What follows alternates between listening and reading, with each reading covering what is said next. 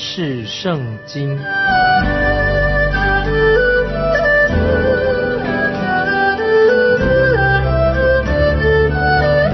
认识上帝的话，把上帝的话带到全世界。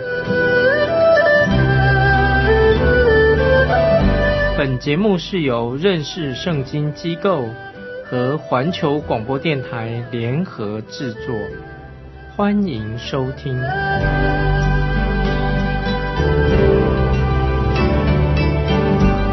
亲爱的听众朋友，你好，欢迎收听认识圣经，我是麦基牧师啊。我们上一次俄巴底亚书，我们就特别提到神厌恶以东这个国家，因为以东犯了骄傲的罪。以东显出的骄傲是什么呢？就是自以为是，认为人不需要神的，只要靠自己啊就可以过得好好的。先知俄巴底亚书啊，我们现在我们要进到俄巴底亚书第十节到十四节。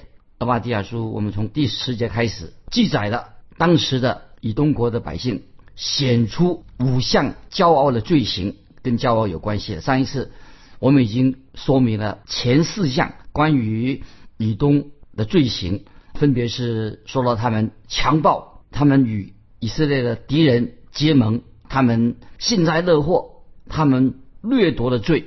那么现在我们要十到十四节俄巴底亚书第五项所谓骄傲的罪行，记载在俄巴底亚书第十四节啊。我们看俄巴底亚书十四节，你不当站在岔路上，剪除他们中间逃脱的，他们遭难的日子，你不当将他们剩下的人交付仇敌。这是第五项以东骄傲的罪。那么我个人认为，这是他们以东国啊最卑鄙、最卑鄙的作为，显明的啊，他们心里面就是有这种所谓我们说动物适者生存的哲学，他们出卖了他们自己的弟兄，这是以东的罪。听众朋友，你看，当巴比伦王尼布甲尼撒入侵耶路撒冷的时候，当地的居民他们就四处逃窜，那么很多人就啊，那当时的以色列百姓就逃到以东地区，逃到以东偏僻的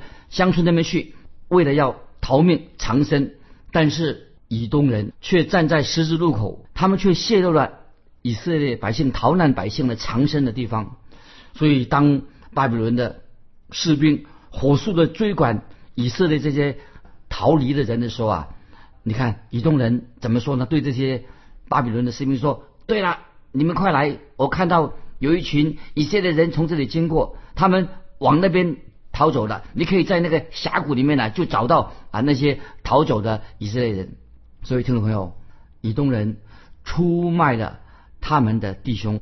其实今天我们活在这个世界上，特别是商业界，今天做生意的人，商业界其实看起来好像也是相咬相吞啊，互相好像表面上是竞争，其实是相咬相吞的世界。今天我们也看到，因为很多人他过着一个不要神啊，离弃神的一个生活。今天我们看到很多人啊，想为自己出名啊，想要有好名声，想要赚大钱啊，要成功。其实这些人背后的心态，背后的现实是什么呢？其实听众朋友，就是骄傲。听众朋友，我们在解释骄傲是什么呢？骄傲的真正的意思是什么？就是认为不需要神，我们人不需要神的，也能够活得好好的，这个就是骄傲。这种心态就会让人为了他自己要努力的什么出人头地啊，他不惜就出卖自己的同事啊。今天很多人就是为了等于在斗争，不惜出卖自己的朋友、自己的同事。很多人在表面上啊，会表面上他说啊，我是你是我的好朋友，装着假装是你的朋友，其实他骨子里啊，其实他要陷害你，他是你的敌人。在政府的机构里面啊，我们说，有些在政府里面做事情的，他翻脸不认人，就比翻书还快啊！所以听众朋友，当我们基督徒仔细的观察我们今天的社会的时候啊，你就知道我们今天社会生病了，是一个病态的社会。我虽然这样说啊，我也不喜欢这样说，但是包括在教会里面，今天的教会里面也存有骄傲。我自己我做了四十多年的牧师传道，四十多年做做传道人、做牧师，我也看见感谢神，我看到很多很忠心的，跟一些很多很好的、很忠心的，一起在教会里面服侍。那么他是我可以说这些人成为我可以信赖的同工。但是听众朋友，我也要说，很可惜，我在服侍神四十多年以来，我也看见另外一件事情，就是在我的同工里面，就是一起服侍里面呢，有一些啊，有一些啊，也许不多，也有出现那些骄傲的人。这些骄傲的人呢，他总是啊袖手旁观啊，他就站在那里看。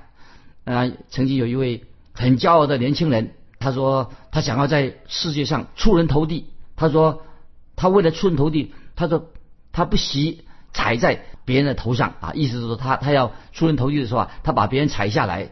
那么他说我要往成功啊，我要追求爬上最高端的成功的梯阶，我爬到最上面。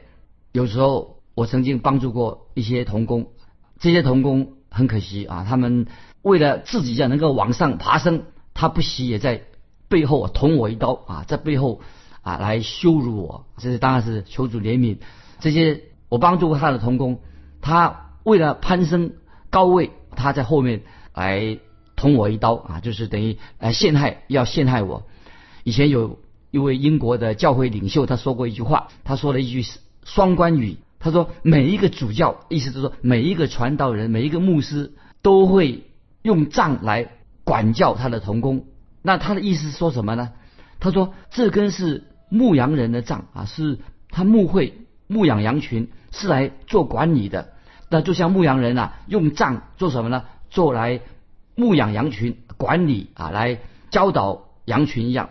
他的意思是说什么呢？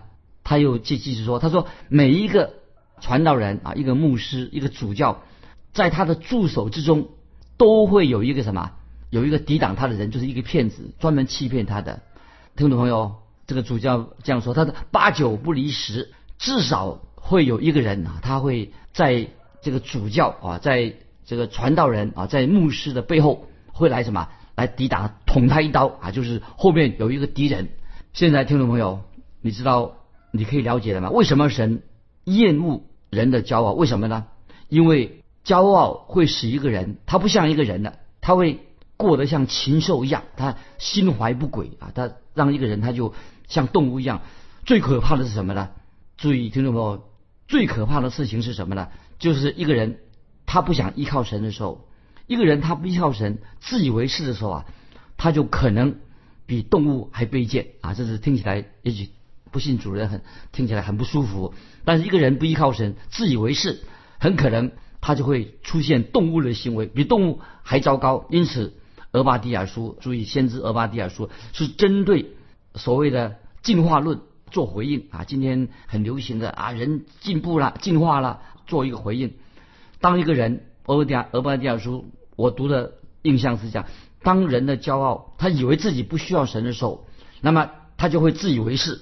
不但自以为是，他今天像那些进化论的有些人说我们人是从动物进化来的，他有这样思想的话，那么他的生活就像动物一样，他是一个无神论者，他是他就活得也许就是像一个动物一样。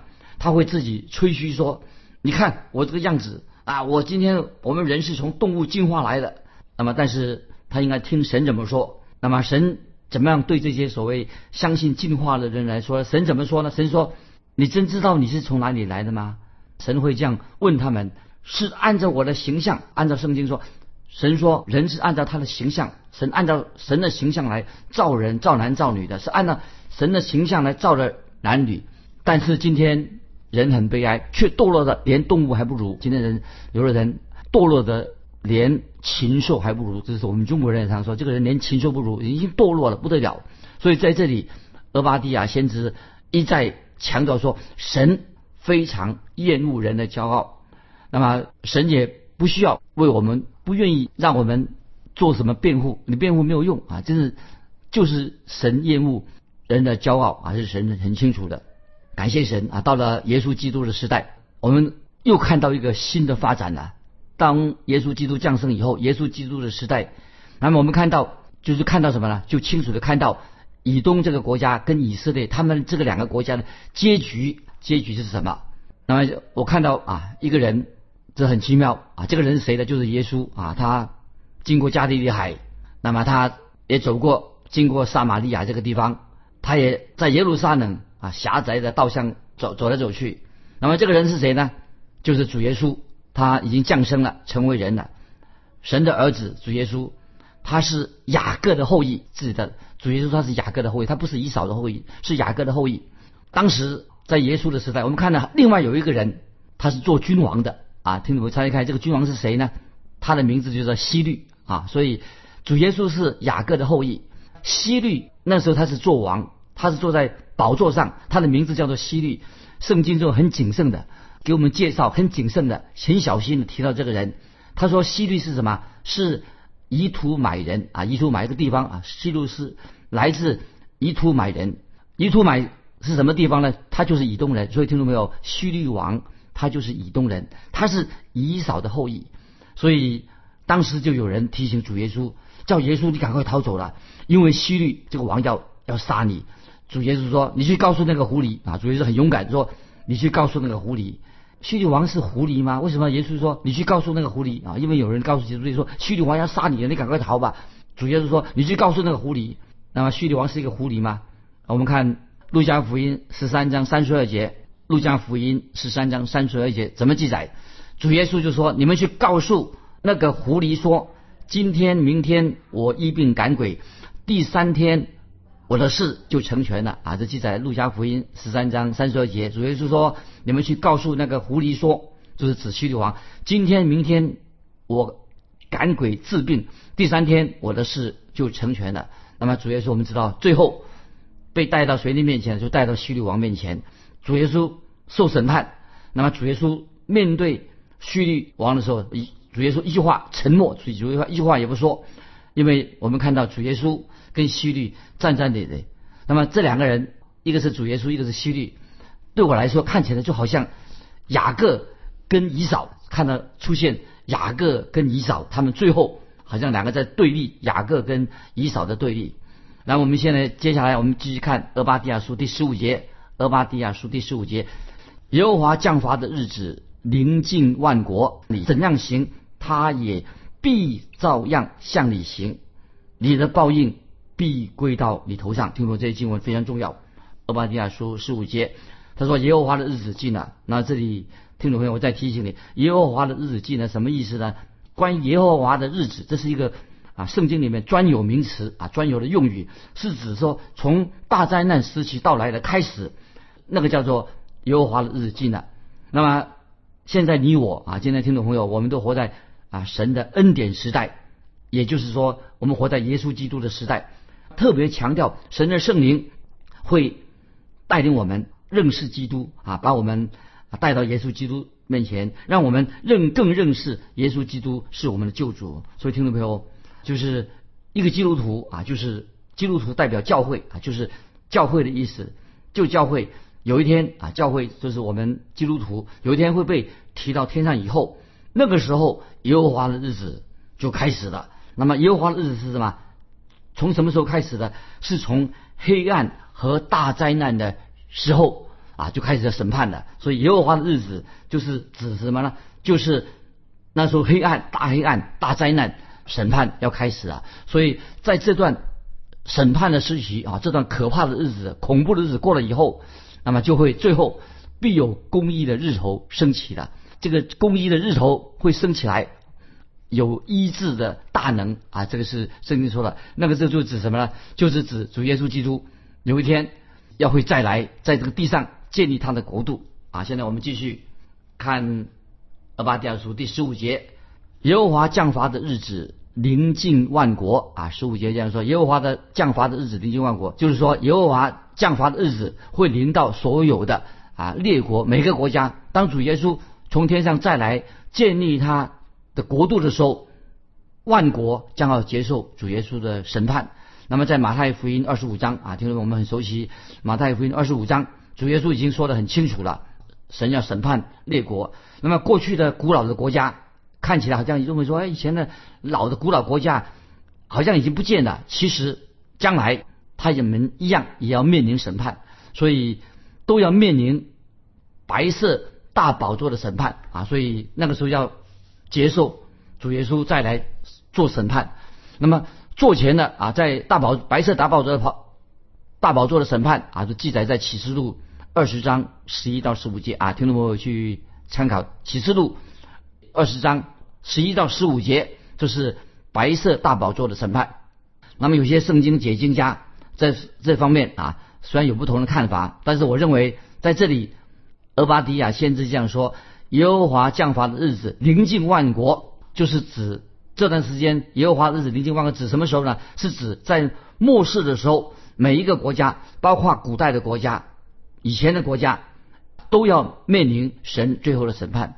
那么也有一些圣经注解经家认为说，神的震怒特别会临到以东这个国家，主耶稣他自己会亲自审判以东啊，跟跟他结盟的那些国家啊，神要做审判。这个记载在以赛亚书六十三章一到六节，以赛亚书六十三章一到六节就是说到神的震怒会临到以东，是主耶稣将要自己亲自审判以东以及以东跟以东结盟的国家。因此，这里我要特别提醒听众朋友，将来每一个国家，任何任一个国家都要向神负责，要神要审判。圣经说得很清楚，在《申命记》二十一章一到三节已经说了啊。我们来看《申命记》二十一章一到三节这样说：在耶和华你神所赐你为业的地上，若遇见被杀的人倒在田野，不知道是谁杀的，长老和审判官就要出去，从被杀的人那里量起，直量到四围的城邑。看啊，城离被杀的人最近，那城的长老就要从牛群中取一只未曾耕地、未曾负恶的母牛犊。那这个这节经文什什么意思呢？申命记二十一章一到三节，意思就是说，当他们在路上发现有人被杀的时候，他们要去测量一下，所以说看哪一座城离这个被杀的人最近，那么这个城就要意思说负责接管啊，处理这个被杀的人的时候，就找出凶手是谁。所以我认为啊，神已经给我们定下一个重要的原则啊，审判一定要来临。那么今天会不会有些基督徒说啊，他们现在已经有天国子民的身份了啊，很喜欢说我们是天国的子民，没有错啊。教会元首，教会元首就是耶稣基督在天上，教会今天啊还在地上，我们还在地上。那么我们是，但是我们是属天国的子民，我们有这样的身份，感谢神，不要单单认为说啊，我们是天国的子民。我们基督徒也有什么？也有天国子民，对国家要有公民的责任。所以基督徒今天啊，活在无论是哪一个国的人，我们要有公民的责任，因为他们是这个国家的一份子。所以一个基督徒必须要尽最大的努力，发挥他们的好见证，给他们把福音传开啊，有好的影响力。那我不是说我们基督徒大家都要去从政啊，从事政治活动，但是我认为神会使用一些很忠心的、相信圣经的啊，以尊主为大的基督徒，他们也是从事这个政治活动啊，在在政府里面为政府服务。但是今天有些人说：“哎呀，不要搞政治啊，政治已经变得污秽不堪了，最好基督徒不要碰这些政治的问题。”我倒认为，如果这个人是一个基督徒，只要他立场坚定，他在政府工作里面工作，为神做见证，那么他就会在政府的决策过程当中，他也可以参与他的意见啊。所以基督徒可以从政的。所以我们的国家啊，听懂听懂？不管你是哪一个国家的，我们的国家也要向神负责，因为我们是国家的公民，我们对国家有责任。这个不是说神不是根据啊我们有没有这个国家有没有接受耶稣基督或者拒绝耶稣基督来审判所有的国家，神不是按照这样的审判，因为到现在为止，没有一个国家，我可以说没有一个国家通通全部愿意接受基督做王的。所以今天我们很难说哪一个国家啊是基督教的国家，所以神就不审判了，那是错误的。有些国家虽然是看起来是一个基督教国家，受到基督徒的影响比较多，但是我认为啊，这是我认为地上没有一个所谓的真正基督教国家，因为我们知道从俄巴底亚书一章十五节告诉我们说，当然我们看到有些国家啊离神啊离得很远了。俄巴底亚十五节怎么说呢？你怎样行，他也必照样向你行，你的报应必归到你头上。所以这个俄巴底亚所说的很清楚，因此以东这个国家就要灭亡，受了审判。那么我们看到，就不久后来我们就发现什么？神的审判就来了。当巴比伦王占领了耶路撒冷不久以后，那巴比伦军队占领了耶路撒冷，攻进耶路撒冷不久，那么以东也被不久巴比伦也把以东这个国把它灭亡了。我们知道，本来上次我已经说过，以东这个国家哦，他以为他们国家很坚固，在这个石头城里面很难进攻，但是尼布加尼撒王早就派了间谍潜入这个石头城，这个以东的石头坚固的城市，他们以为不容不容易攻进去。那么我们也知道，后来有马加比兴起，一个马加比的一个军方啊，一个一个王啊，又征服了以东。那么最后我们知道，罗马人啊，最后罗马帝国，罗马人在主后七十年就把耶路撒冷，在毁灭耶路撒冷的时候啊，进攻耶路撒冷，毁掉耶路撒冷，同时也毁了毁灭了以东这个国家。从那个时候啊，那么主后七十年以后啊，以东这个国家，以东国家从世界的政治舞台已经消失了。虽然有人说啊，以东将来会复国，当然不管他复国也好，不复国我都很高兴，复国也很好。但是我们知道，神掌管我们的历史，所以神掌管一切，那么神一定会按照他的计划来管理今天的世界。那么现在我们要跳到俄巴底亚书二十节，俄巴底亚书二十节怎么说？在迦南人中被掳的以色列人必得地，直到撒勒法；在西法拉中被掳的耶路撒冷人必得南地的城邑啊！注意二十节这个意思是什么？撒勒法是什么呢？就是所指的就是推罗西顿的北方啊，尼巴嫩推罗西顿的北方。南地的意思是什么呢？这几个地方叫做纳吉啊，就南地是什么呢？就是西南山半岛，埃及西南山半岛。那么这里说，以色列百姓将得到神所给他们的应许之地，神会把应许之地会给以色列人。那么神曾经应许亚伯拉罕给他们应许之地，那个时候的应许之地有多大呢？大约有三十万平方英里这么大的地方。但是我们知道，神虽然给亚伯拉罕有这样的应许之地，即使在以色列国最强盛的时候啊，其实他们所得的土地啊，不是三十万平方英里，只不过是三万平方里啊，三万平方，就意思是说十分之一的土地，神应许给他们很多地方。但是即使以色列国最强盛的时候，也不过他们的土地啊，不会超过三万平方英里的而已。所以在俄巴底亚书二十一节怎么说啊？注意，俄巴底亚书二十一节说，必有拯救者上到锡安山，审判以扫山，国度就归耶和华了。这类经文非常重要，必有拯救者上到锡安山，审判以扫山，国度就归耶和华了。拯救者是什么呢？就是救赎主。接着说，国度就归耶和华了，这是什么意思啊？就是说明说，神一定会按照他的旨意完成他的旨意，那么就把他的国建立在锡安山。在以西结书二十一章二十七节啊，神这样说，以西结书二十一章二十七节说，我要将这国倾覆倾覆，而又倾覆列国，只等到那应得的人来到，我就赐给他啊！这是应验了以西结二十一章二十七节所说的。所以这里所要强调的，没有一个以扫的后裔，没有这些猛兽，任何人恶人，没有人能够阻挡啊神的计划，神的作为。所以在世界上没有一个骄傲的人能够让神会退后，神不会让他们的。那么今天神是按照他的胜利的计划迈进，因为听众朋友在强调，国度是属于神的，只有耶稣基督，只有耶稣基督才能使我们信他的人抬头挺胸啊！我们我们走路的时候，基督徒可以抬头挺胸啊，动物走路的时候啊，他都低着头走路的。所以今天啊，很多人强调进化论，进化论不会使人抬头挺胸。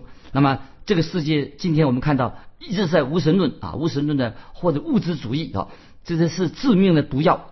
那么会使人啊将来一定会受到神的审判。神说得很清楚，虽然你高举自己啊，自己把自己抬得很高，但是神说我一定要让你谦卑下来。所以神就差遣他的儿子耶稣基督来到我们世上。主耶稣自己说，我若从地上被举起，就要吸引万人来归我啊！这个经文很重要，就在约翰福音十二章三十二节。那最后我要做一个结论，亲爱的听众朋友，不晓得你你今天走在一个什么道路上？你是走在一个骄傲、悲观、不信、悖逆的路上吗？还是你觉得你现在是神按照神所形象所创造的人？你愿意悔改归向神啊？愿意来到耶稣基督的面前，接受耶稣基督成为你的救主，你就能够除旧布新，成为一个新造的人。所以听众朋友，我们把俄巴底亚书啊这里查考完毕了。听众朋友，如果你有感动，欢迎你来信跟我们分享，你看到俄巴底亚书有些什么感动，欢迎你来信跟我们分享。那么我们下次要查考的是约拿书，听众朋友请预备来信，可以寄到环球电台认识圣经麦基牧师收。愿神祝福你，我们下次再见。